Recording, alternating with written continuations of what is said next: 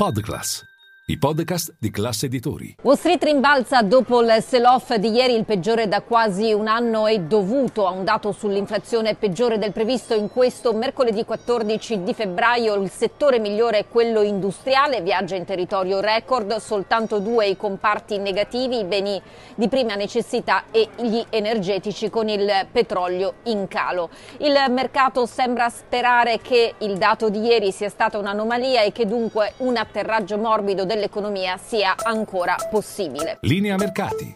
In anteprima, con la redazione di Class CNBC, le notizie che muovono le borse internazionali.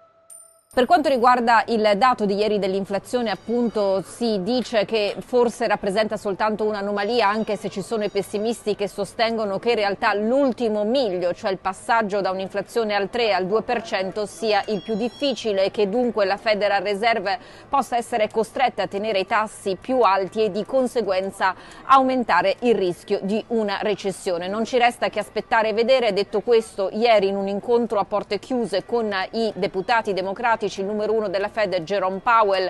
Non si è detto sorpreso da questo dato che sembra andare nella direzione attesa, mentre oggi il numero uno della Fed di Chicago Austin Goolsby ha spiegato che per la Fed è il PCI il dato più importante che di sicuro un dato in un mese non fa un trend e che il trend negli ultimi sei mesi è andato appunto nella direzione giusta. A livello eh, aziendale Uber in territorio record un incremento di circa il 14% nel giorno in cui ha annunciato il suo primo buyback, vale 7 miliardi. In territorio record anche Lyft che sale di circa il 34% all'indomani di conti migliori del previsto e tra l'altro di un errore non indifferente che a un certo punto aveva spinto il titolo nell'after hour su del 67%. Sostanzialmente nel comunicato aveva messo uno zero in più per dire, sbagliandosi, che ci sarebbe stata nel 2024 un'espansione dei margini di 500 punti base, ma in realtà sono di 50. Eh, Nvidia oggi continua a salire in vista dei conti di mercoledì prossimo, a livello intraday a un certo punto ha superato Alphabet in termini di capitalizzazione, la settimana scorsa aveva sorpassato Amazon.